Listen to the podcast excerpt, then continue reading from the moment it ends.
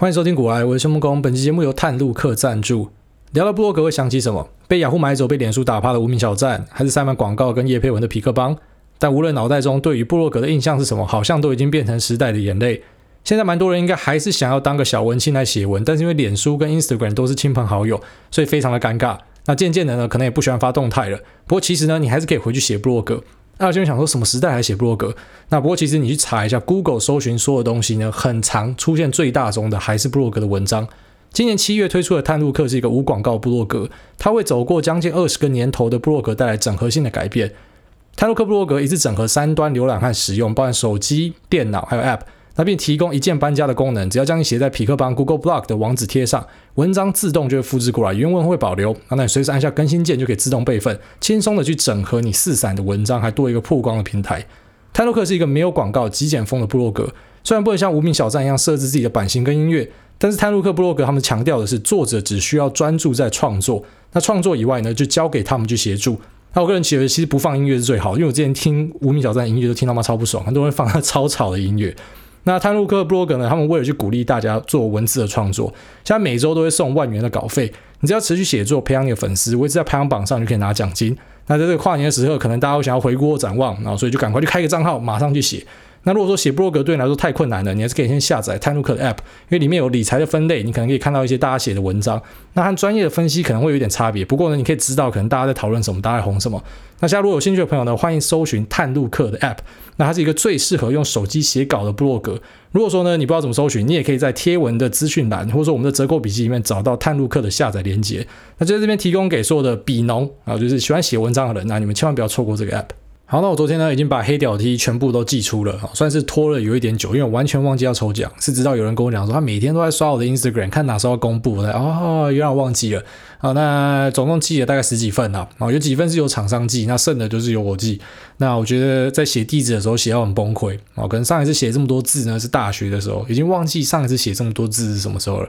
好，但是收到的大家呢，希望你们都穿得愉快。那没有抽到的呢，诶，可能以后还是可以办一些抽奖啊。那其实蛮多出版社他们都一直要跟我办那种抽书活动，好，那你就看到很多人脸书上有在抽书嘛。那其实我的书量超级多，超多出版社说要抽书这样，那只是因为我都觉得说抽书好好像很洗版，所以我就全部拒绝。但后来想一想，如果说都可以在 Instagram 上面用一个什么动态去抽签的话，诶，那好像还好哦，因为反正不会洗版，也不会挂在那。那可能以后就有蛮多抽签的机会。那那如果有的话，如果大家也喜欢玩抽签的话，那以后就来抽到爆哦。那我最近呢，在 Netflix 上面发现一个超好看的东西，其实是我老婆推荐的啊，那就是 American Horror Story 啊，就是美国恐怖故事，好像已经是一个蛮久的影集，然后有好几季这样。那但是呢，他就是一直要熬我陪他看，虽然他已经看过了，好，那我就很讨厌那种，就是你就已经看过的东西，我干嘛要再陪你看一次？啊，但是他一直说非常好看，所以我们就从他觉得最好看的第二季开始啊。那第二季的开头呢，诶，就是亚当李维啦，啊，就是魔力红的那个主唱。那大家都知道魔力红是一个主唱跟他的快乐好伙伴，可能一大堆人不知道他的团员其他人有谁，但是都知道这个 Adam Levine 呢是一个超级帅哥这样。那我也看过他演唱会，啊，这个在舞台上的魅力实在是非常的好。那他有客串这一部，后来也知道，其实好像整个《American Horror Story》里面有蛮多名人客串的。那第二季我看完了，我个人是觉得超赞哦，就是一个非常血腥暴力，可是呢又会让你充满黑人问号，那个转折跟呃变换非常之大，就是一个很我觉得很神奇的一部剧啊，在 Netflix 上面找得到。那我个人觉得蛮推荐给大家的。好，那我们就进入今天市场的话题啊。那当然先聊一下昨天热腾腾刚发生的 ARK Invest 的 ETF 们大跳水的一个事件啊。那这个事件我个人觉得蛮值得大家关注的啊，因为其实你投资 ARK，在我们之前的好几集都有跟大家不停的强调，就是 ARK 的 ETF 呢算是主动选股啊，因为它是主动配置进去的。那跟其他我很常推荐给大家的被动 ETF 有很大的差别。那被动 ETF 呢，是他们编立一个指数，那指数编出来之后呢，就会用这个 ETF 去追踪这个。指数，所以你要看的就是，哎，它追踪的效率怎么样？那再就是费用怎么样啊？那一般来说，这种指数型的大型市值 ETF 呢，是很适合大家投资的。好，那 ARK Invest 的 ETF 虽然也叫 ETF，但是呢，你投资它，你你就要去注意，它一定有相当程度的风险啊，因为毕竟它是主动选股的。那虽然它从三月到现在表现非常的亮眼啊，那现在遇到修正，哎，那也修正非常多。不过有些人可能看到这样修正，你就会开始出来酸说，哎，你看那个干妈的东西终于跌了。我看最近开始有一些啊，比方说中国的网站啊，或者有些人呢，开始会去写一些文章，就说啊，其实呢，修正之后哦，那个风险修正之后的报酬，ARK 也还好啦。哦，那如果如果说你今天是开杠杆去买 QQQ 就比较好之类，反正就开始有些人会讲就有的没有的啦。那我个人觉得你还是不能忽略，它从三月到现在，它是一个奇迹啊，整个 ARK 系列 ETF 呢涨得跟鬼一样，所以它现在遇到一个修正跌多，哎，其实也是嗯，我个人觉得蛮合理的哦，就所有的资产投资里面呢，几乎都这样啦，你波动率高的东西，它可能会为你带来很高的报酬，但在修正的时候，或者说要跌的时候呢，可能也会跌得比很多东西还要来得多。那 ARK 的 ETF 呢，昨天跌最多的是甚至来到七到八 percent。这其实是一个非常惊人的数字啊，超吓人的。如果说你今天是买个股就算了啊，个股当然有可能啊，比方说有时候会落赛嘛，那落赛跌了七八趴，我觉得用个股来说都还好。所以为什么我们要做资产配置就是这样？你不可能只买一只股票嘛。那平均下来哦，你要跌到七八趴，其实是非常困难的事情啊，除非你开杠杆，或者说你重压单一标的。但是呢，一个 ETF 可以跌到七八趴，老实讲非常的吓人哦，因为 ETF 就是一篮子股票，它是一只配一堆股票，然后这么多股票，哎，竟然可以平均跌幅到七到八 percent 哦，所以。是还蛮屌的，然后看到这个盛况呢，是真的觉得蛮厉害的。好，那 ARK 它目前旗下的 ETF 呢，有什么 ARKK、ARKG、ARKQ、ARKF。好，那这些 ETF 呢，都有它专司的投资目标跟项目哦。不过呢，其实还是有很多东西是重叠的。那 ARK 也因为这样成为很多人的干妈啊。在这边再强调一下，ARK 的 ETF 呢，算是主动选股。所以如果说我今天要建议一个菜逼吧投资的话，其实我不太会建议你去重压 ARK。那其实我前面节目应该也类似的观点讲过很多次哦，就是说你最主要呢，可能还是以被动投资为主啊，被动的 ETF，像是台湾追啊、这个台湾五十指数的哦，零零五零零零六零八，那美国追标普五百的啊，作为 SPO。呃，SPY 啊，VOO，那 IVV，好像这样的东西，可能还是比较适合大家的啊。那你可能在大量的这个呃备用投资之下呢，你可能配一点主动选股啊。那主动选股你可以自己去选，你也可以让干妈帮你选啊。就是很多人称 Catherine Wood 为干妈。那当然呢，你也可以配一点债啊，大概是这样。所以你要有一个整体配置的观念会比较好哦。当然，昨天这个 ARK 下杀一定是吓到很多人的啦。那不过其实如果你有看股癌的文章哦，你有追我们的文章的话呢，在这个呃股癌 .com 或者是是 Telegram，那或是 Facebook 上面，都有写到。那这篇文章其实我早就想跟大家聊这样的东西了，哦，是应该说我在 Telegram 的讨论区里面应该已经时常跟大家提到了，只是因为刚好看到这个 Eric Balchunas 就是一个呃彭博的分析师，他在他自己的 Twitter 上面写了一系列类似看空 ARK，哦，就是出来警告 ARK ETF 可能的危机呢。那我就顺便把我的看法给分享出来。啊，那这篇文章其实有蛮多人私讯我讲说，哎，看了有看没有懂哦，所以刚好就遇到 ARK 的下杀，你知道有时候。像我们这种有在做媒体的，啊，最喜欢遇到就是刚好你写什么东西就出事啊，不是说啊，股癌现在要开课了，开始跟大家讲说，你看我事先预测，事后验证要收费，啊，不是这样，就只是，哎，你你刚好写，那刚好落赛，这很好，就比方说我刚好买了 Square 两百四啊，那就刚好往下跌，跌回两百亿，好，干超落赛，但觉得没关系，好，因为这样子你才有参与到，你更多东西可以讲。我自己本身就是二个投资者，而且已经投资好一阵子啊，那我也不会因为说，哎，看了个下杀，像昨天都说啊，赶快逃，赶快逃啊，我觉得。有时候投资里面很讽刺，就是这样，在上涨的时候，大家都不会觉得很奇怪。哦，三月到现在是所有 ETF 里面最会涨的，涨得比指数多了好几倍。可是呢，你不会觉得很奇怪。哦，但是下杀一天，你就觉得干嘛世界要毁灭了。这可能是很多散户的心理状态，大多是长这样。好，那我们就来看一下这个 Eric Balchunas 啊，他写的呃这么多篇的 Twitter，他到底讲的是什么东西？他首先呢，第一点，他先点出啊，ARK 的一些实际的状况，目前的状况啊，包含说，第一个，它的单日交易量来到了 two billion 啊，就是二十亿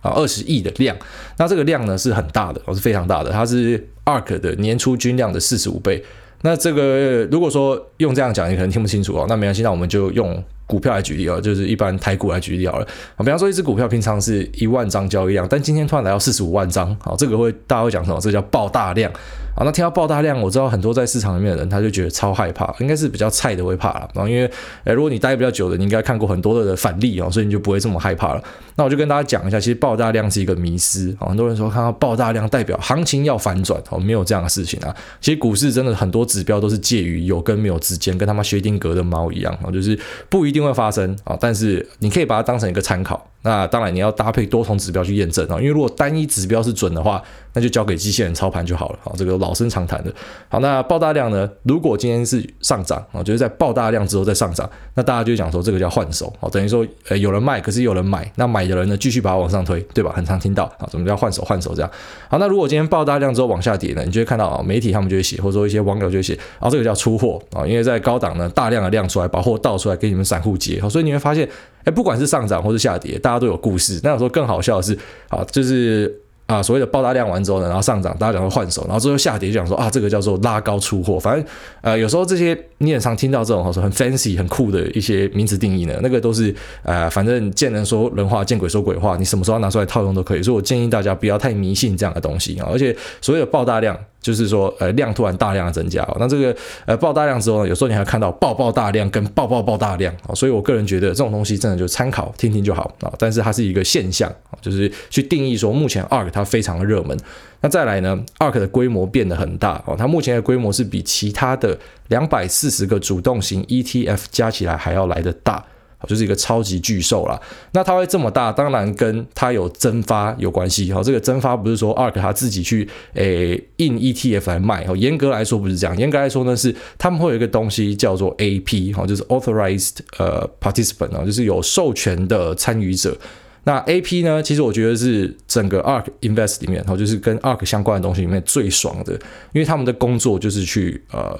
促进流动性，然后跟套利啊，就是要把这个诶。净值跟市价给收敛，好，这是他们的工作。那大家都知道，ARK 的 ETF 超级热门，所以很多人在那边里面买卖嘛，甚至有一大堆炒短线的，买很短的。那其实这种炒短线买很短的，在里面啊一直疯狂的抽插，刺激市场疯狂的交易，就会造成溢价的问题。那可是大家都有看到。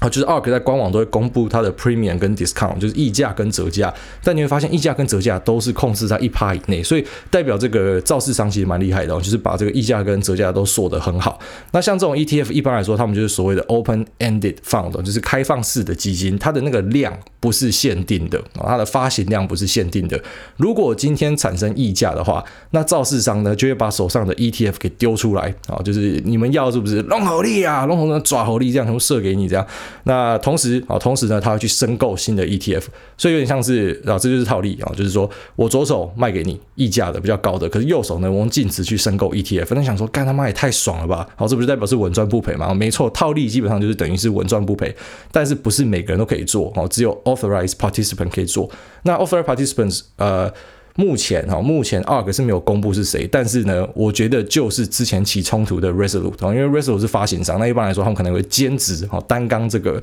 Authorized Participant，就是 AP 负责去做这个套利交易的，那这也难怪了哈，难怪之前他。在 Cathie Wood 他们考虑要换发行商的时候呢，他们会决定出来行使他们的选择权啊，就是要把可能要把 Cathie Wood 给轰出去。那那时候我有去呃录一个节目啊，在前面应该是十二十集前啊，有跟大家聊这件事情。那我聊到说，如果是 Resolute 我会做一样的事情啊，因为这合约就是写在那嘛。你当初需要钱的时候你找我，那我这个选择权我本来就可以行使。那你要把我换掉，我不行使，我哪时候行使啊？不过当然这个东西对两个人来说都不好啊，因为 ARK 它毕竟它的火红跟 Cathie Wood 有很大的关系。那呃，可是呢，这个套利商哦，就是发行商呢，他在 ARK 没有钱的时候呢，他也是有伸出援手，所以我觉得啊，原始股东它的价值存在，他这样做是一个合情合理的事情啊。但是从这边事情，从这件事情上面，你就可以看到说，干这 Resolute 一定是他妈超肥的，我觉得非常的爽，因为 ARK 真的太热门了，所以我相信啊，在日常的波动里面，很常会有折价跟溢价产生哈，那他就可以在里面申购或赎回去做套利，所以应该是赚到一个翻掉，赚到一个歪头。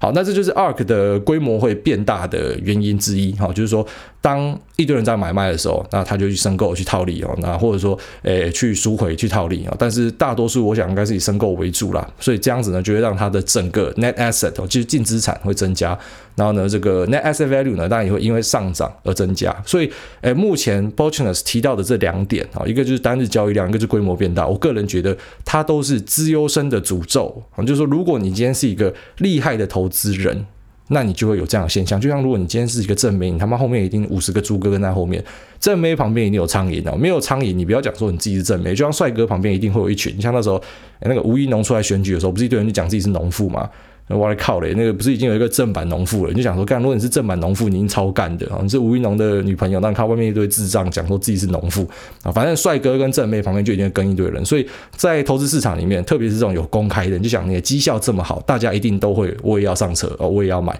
所以不是只有什么台湾人跟风啦，那是一个全世界的现象，所以它的交易量跟规模，我觉得是一个。诶，它不是一个什么炒作或是 bubble 或者是泡沫，当然有些人会讲说啊，反正任何上涨的东西都有泡沫的成分啊，那我觉得是诶见仁见智啦。好，不过我觉得它这个就是单纯的因为热门所导致的一个现象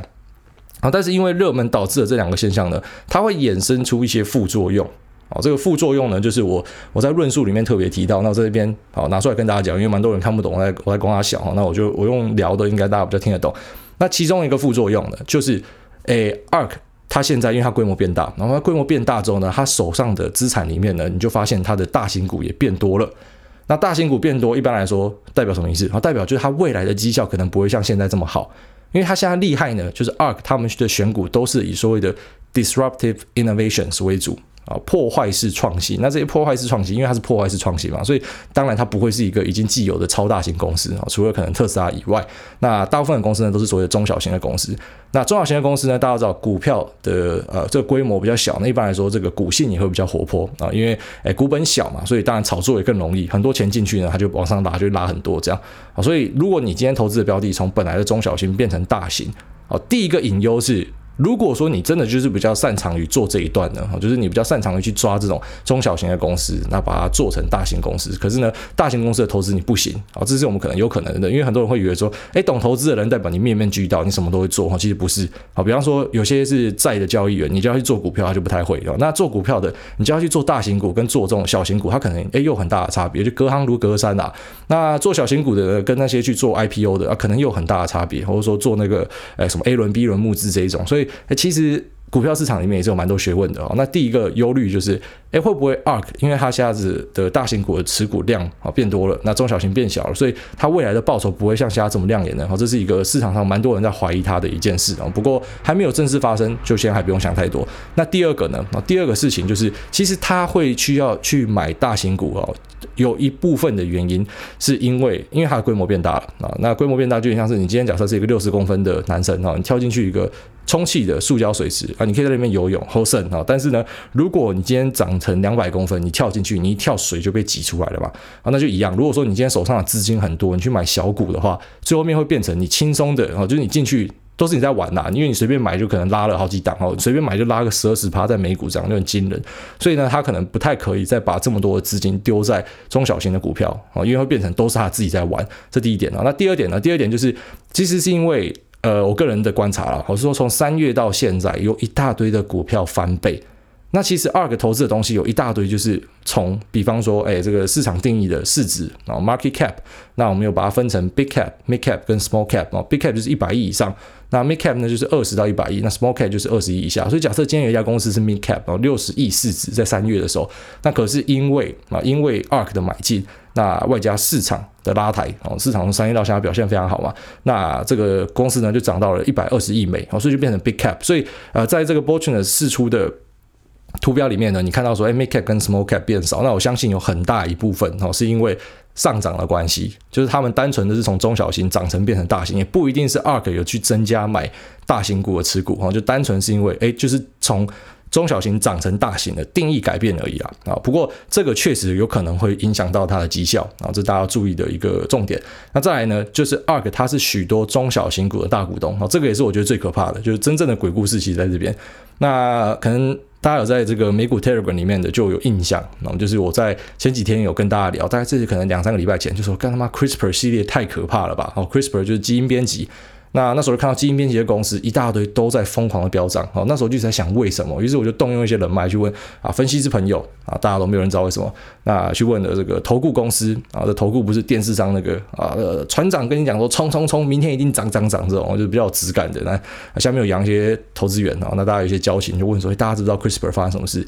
那一般来说，比方说我跟大家讨论哈，我这个持股可能比较多的，像是 Netflix 啊、Microsoft 或是 Nvidia 这样的东西，哎，大家都可以讨论，但是聊 CRISPR 啊可能就是因为甚至比较新颖的东西，那比较生物技术、基因编辑比较呃专门的东西，所以呢，大家也没有办法讲出为什么。但是去搜新闻，也也找不到，你只找得到那种记者看到它涨之后，然后去讲一些故事出来。不然说，比方说其中有一家公司 Editas Medicine 啊，那他获得了诺贝尔奖，但那个其实也不是什么太大的新闻啊，就是诶。基因编辑相关的呃科学家获奖哦，也不是第一次啊，那也不是只有他这一家，所以很难去解释说，哎，整个族群为什么长成这样？因为那时候我心里面想说，会不会是美国参众议院有过什么法案，或者说川普有签过什么，还是说他们发现了一个什么天大的秘密？然后甚至那时候觉得说，会不会是这个呃呃一些 AI 呢，现在开始去破解好蛋白质的一些秘辛，所以呢导致基因编辑有更往前一步之类，反正找了很多理由啊。但后来自己就想通了，嗯，后来自己想通，那想通之后又分享在 Telegram，所以还蛮建议大家都去订阅我的 Telegram 频道啊，因为是不用钱的嘛。那频道我会很直接分享一些讯息，这可能是我在粉砖上面不会写的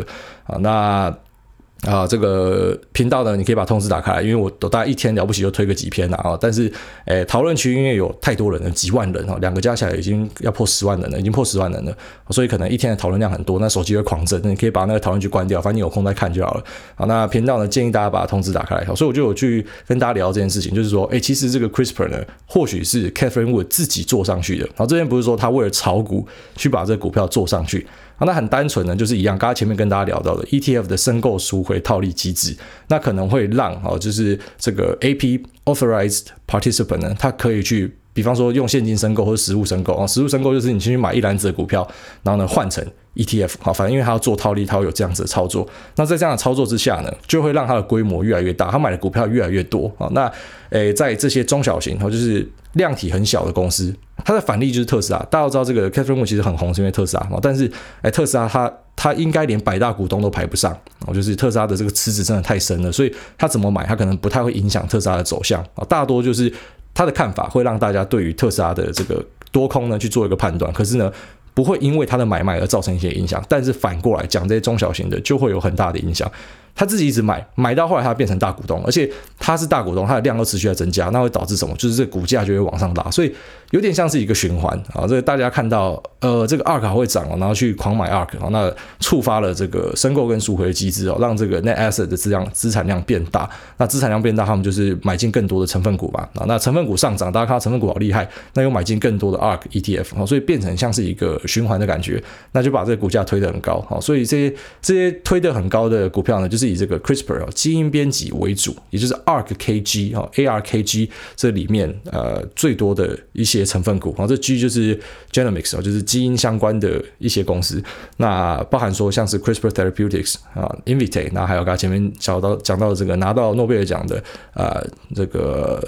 Editas Medicine，好像这些公司呢，他们的股价涨幅都是非常的惊人的。那其实我觉得很大的一部分就是跟 Catherine Wood 啊，就是他们整体 ETF 的运作之下呢，造造成的抬升有关系。那可怕的地方在于说，这些公司很多 Catherine Wood 甚至已经是最大股东了，哦，就是超过十趴以上。所以这就像是我们之前调侃的一个笑话，就是说，诶，囤成大股东啊，那那个飘到变老公啊，就是说你在股票市场里面不要晕船，因为你晕船的话呢，比方说一个股票明明就表现不好，可是因为你一直说啊，这个是有价值的，我相信他，一直买买买，到后来，妈有一天突然间寄信说，诶，那个黄先生，诶，开董事会喽，你就发现你成功了，哦，就买成变成董事这样，那。他买到这个占比非常大啊，占比非常大，那就会产生很大的问题啊。问题在于哪？在于说这些公司其实本来就是中小型的，那它的交易量跟特斯拉这种超巨型公司是不可以比的。所以有时候这个啊，比方说今天你有一点钱，甚至你自己就可以去拉抬到这些公司的股股价了。那你就想，如果你今天买到非常的大量，那未来假设啊，假设比方说有几个剧本啊，其中一个剧本就是哎，ARK 突然不想要了。虽然他讲说他的投资都以十五年啊，十五年当一个很长期的投资这样，只是可能买卖他的人。而是想要炒短线啊，只是啊，Catherine Wood 他的核心观点呢，是他希望这是长期投资。那但是如果说他要出清的话，会怎么办？然后就想一个十趴的大股东要出清，那是一个很可怕的事情啊。一般的 ETF 啊，大家认知的 ETF 其实很少会买到占一个整个公司的占比非常大，特别是这种主动型的，因为他们不会去挑这么小的东西啊。但是因为它有很多这样的东西，那如果他今天要到货的时候，这个股这这些股票可能就会跌得非常的凶啊，那可能就会触发一些连锁效应。这第一点。那第二个呢，就是这些公司假设出事情。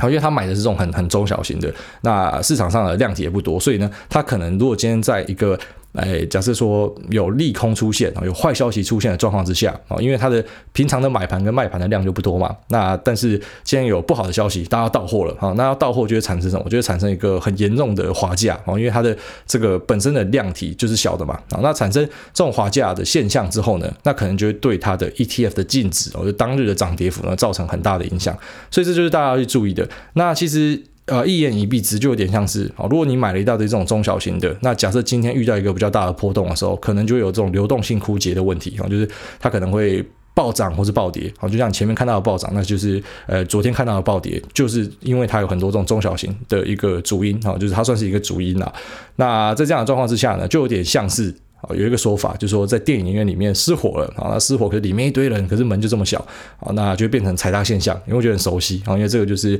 Dr. Michael Burry 讲的 ETF 泡沫的一个状况啊。但是 Dr. Michael Burry 呢，我觉得他可惜的地方啊，就是第一个，我们常跟他跟大家讲到他早泄嘛，然后他早泄，他很常会在比方说，诶一件事情。还没有还没有赢的时候，他就先看到了哦，就是一个先知先知的一个孤独哦，就像卡山卓这样，他讲的东西大家不相信哦，因为他他活在太前面了，他看得太广了。那包含这个美国的刺激房大家放空呢，他也是先被嘎好几年啊。那现在放空特斯拉呢，也被嘎到天上去了啊。那他讲这个 ETF 泡沫的时候，虽然那时候我是讲说他想太多了哈，因为他。他描述的对象是这种被动投资的 ETF，但是被动投资的 ETF 呢，跟刚刚前面 ARK 这个就有很大的差别哦。第一个，你是投资这种大市值的，然后第二个是在这种大市值的公司里面呢，其实主主动投资的人占比还是很多的。好，所以你说被动投资的人会去影响造成市场的一个呃虚胖或者说大屠杀，那就想太多。不过有趣的是，如果当初 Michael Burry 把这个说法稍微修正一下，他把改成是主动型 ETF 的话，诶，那就完全被他讲中啊。就是主动型 ETF 里面，他投资的标的可能会有一些僵尸股，就是平常根本就没有什么交易量的。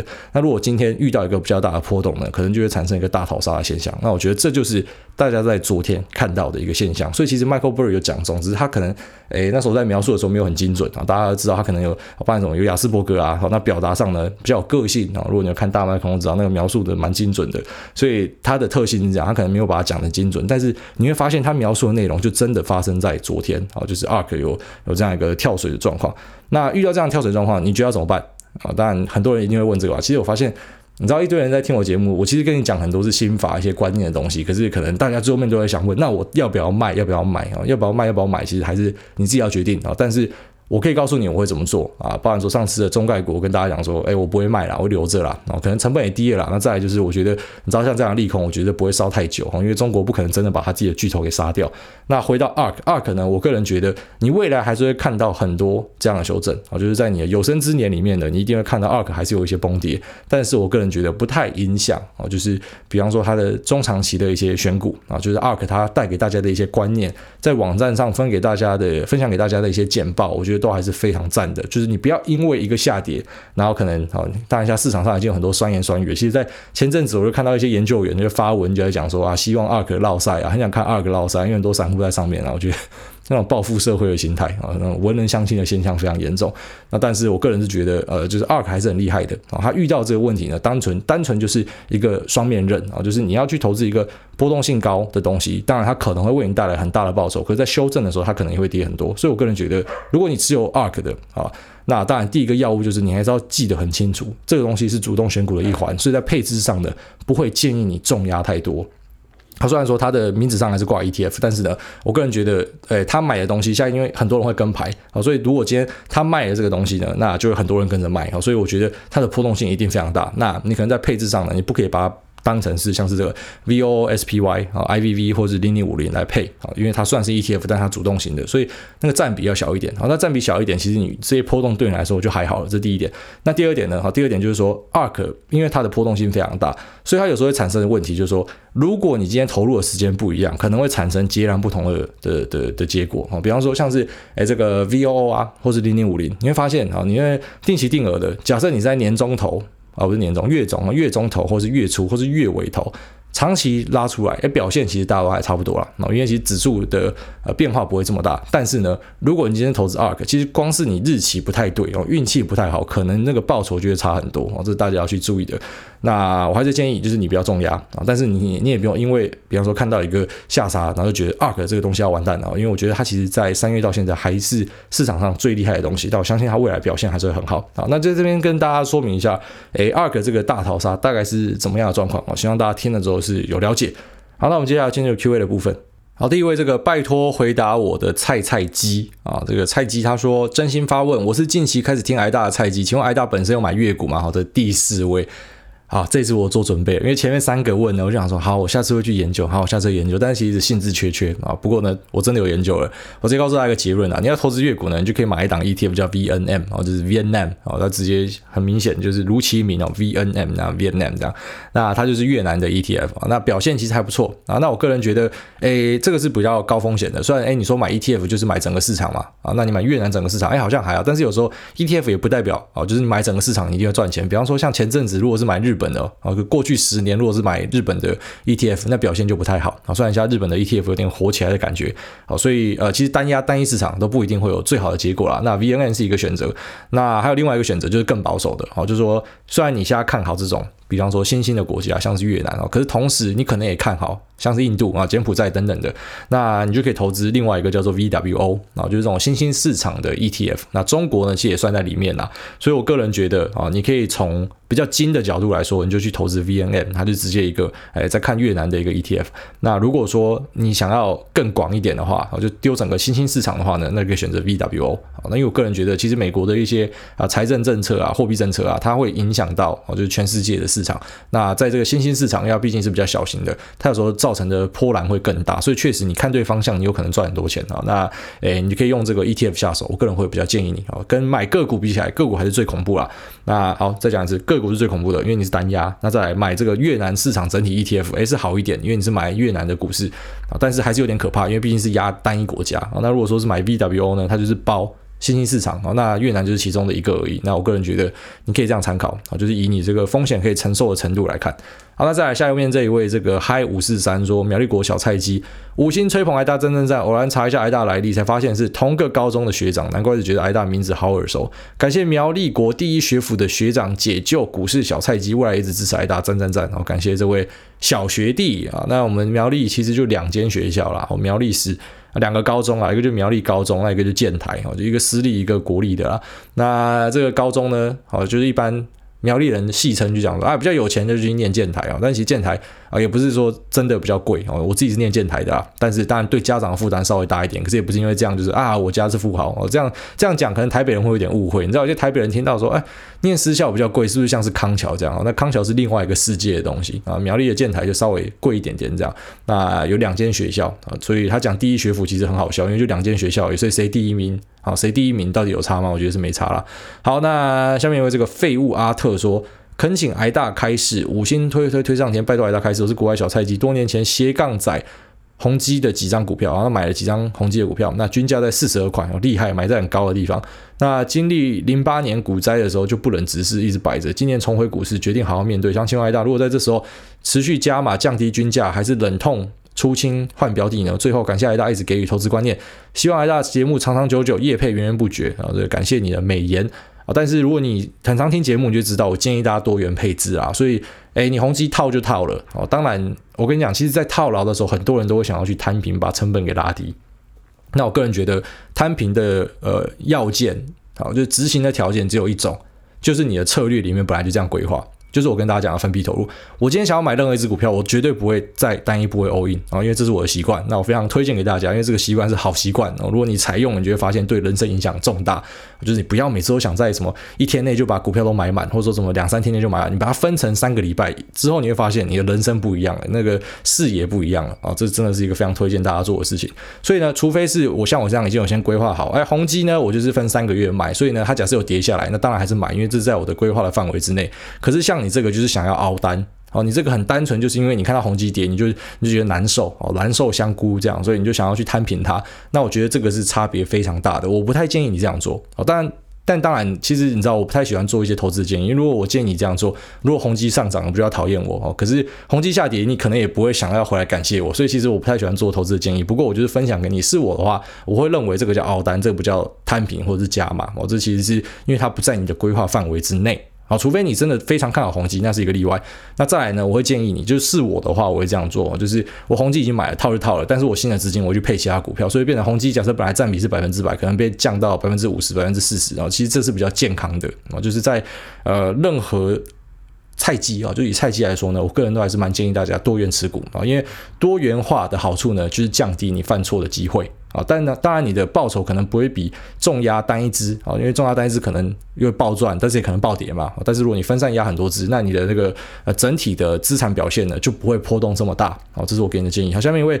崩溃 Crasher，他说：“主委婚姻，他就跟主委讲，婚姻就是互相包容体谅。但有提到 Lisa 结婚呢，就是他包容你很多东西，但是你也包容他很多东西。很好奇 Lisa 有什么特别需要被包容的吗？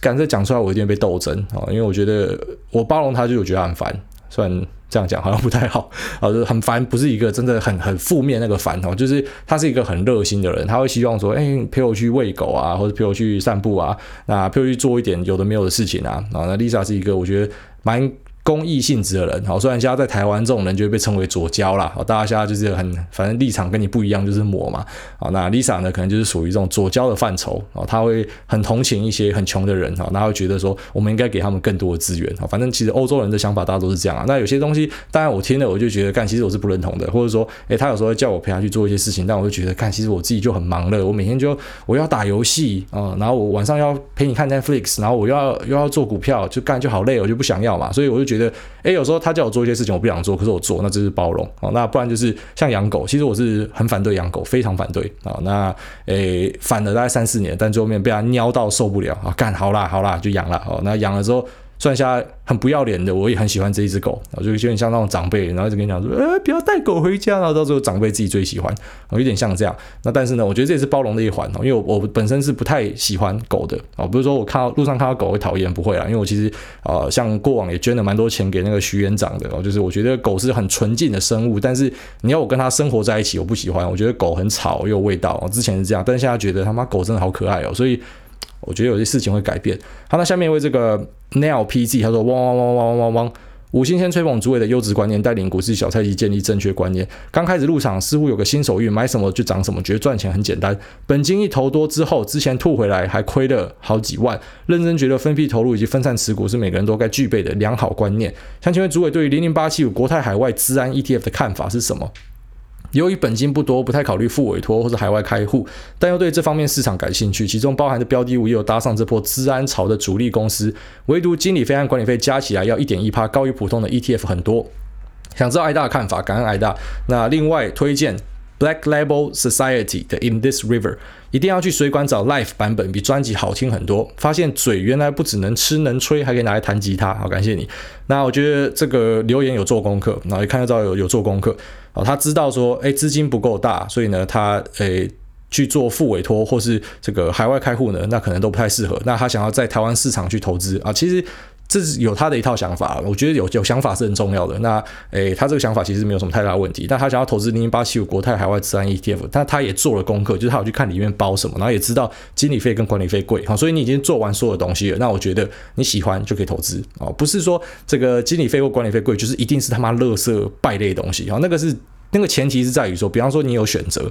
好，你有选择，那当然啊，比方说你要投资尖牙，你就直接去美国开户，那一定是比较便宜啊。可是可能有些人就是没有办法做到这样，可能语言不通哈，可能他就是觉得不放心啊。那当然你就可以选择成本稍微高一点的的路，但是重点是啊，很重要的观念就是。你至少要知道有哪些选择，好，那是你自己要这样选的，那当然没有问题。好，那如果说一点一趴你觉得贵，确实在 ETF 里面这样算贵啊。不过我老实讲啊，如果说你只是要做一个题材性的操作，比方说，诶，可能就是你觉得像资安股很好，你买进去，那是做一个价差，你有没有长期持有？哦，因为这我觉得经理费它可怕的地方是，假设长期持有，那就是以指数型这种，可能它的涨跌幅不会这么剧烈，那那个经理费会吃掉你很多。但是如果说你是买这种个股型的，诶，其实如果你知道你自己在干嘛，好像现在这个就是看起来他知道自己在干嘛。那其实没有太大的问题哦。如果说里面的选股配置呢是你要的，那你又不方便直接去美股买的话呢，诶，那当然你买这个其实我觉得是还好的。好，下面一位这个台科学店说五星吹，哎，大家请问一下 Telegram 原本的群主怎么消失？哈，没有消失。现在你要找到那个群主呢，只是我把链接给改掉了。好，现在链接你进去会是诈骗的，那废物诈骗，他妈的把我的那个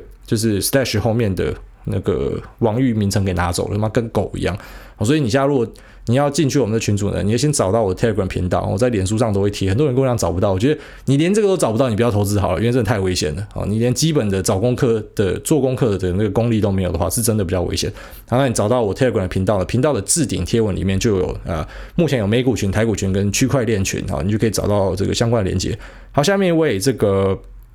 Roy 啊，Roy 六二三四说五星吹捧啊，最近在。写 Bullet Journal 二零二零 Year Review，今年最感恩的事情之一就是认识古埃大哦，自己在去年十一月开始买美股 ETF，那到三月股灾，刚好在第三集左右的时候听 Podcast，验证了很多自己学到的心法，感谢诸位让投资这件事情变更好玩，也不遗余力的传递更好的投资观念，让投资的朋友变得更多，让一起讨论的人也变多，哈，真的很开心。不得不说，埃大虽然才大我一岁。就能财富自由，真的佩服又羡慕。我努力中，最近也开始计划开台股的证券户。谁跟你说我财富自由？我就讲说我财富不自由啊！特别是他妈的，今天我小孩假设跟我讲说。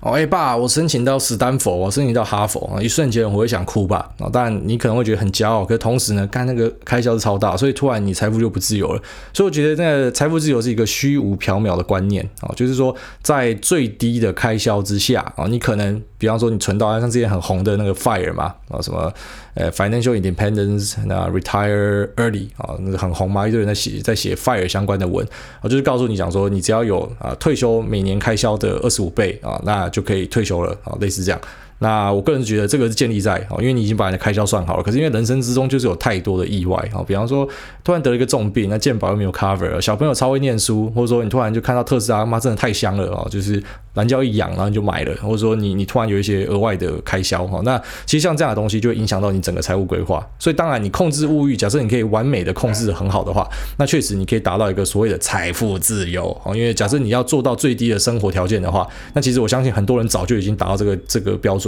不过其实财富自由，我觉得不用刻意的去追求哦，因为随着你的见解视野越来越大啊，你知道其实蛮多人会喜欢去摔那种炫富仔嘛，就说哎你买一台车炫富哦，其实真正的有钱人很低调傻小的。没有，其实我看过真的很有钱的哦，就是 Lisa 她家人那一边的哦，有看过那种真的超有钱的。对他来说，买一台玛莎拉蒂，买一个百达翡丽，他他根本没有感觉。你觉得他在炫富，但其实他根本他买这个没有感觉。这就像是他去全联买一包东西买一包这个脆皮书，差不多是这个意思啊。那对他来说，财富自由是什么？他还是觉得不自由，因为他每天还在工作赚钱啊，他还是在做这个投资银行啊。所以其实我个人是这样觉得啦，他那个财富自由呢，是一个很虚无缥缈、很废的一个观念啊。所以大家不用去追求一个财富自由，重点就是说你你。应该要呃。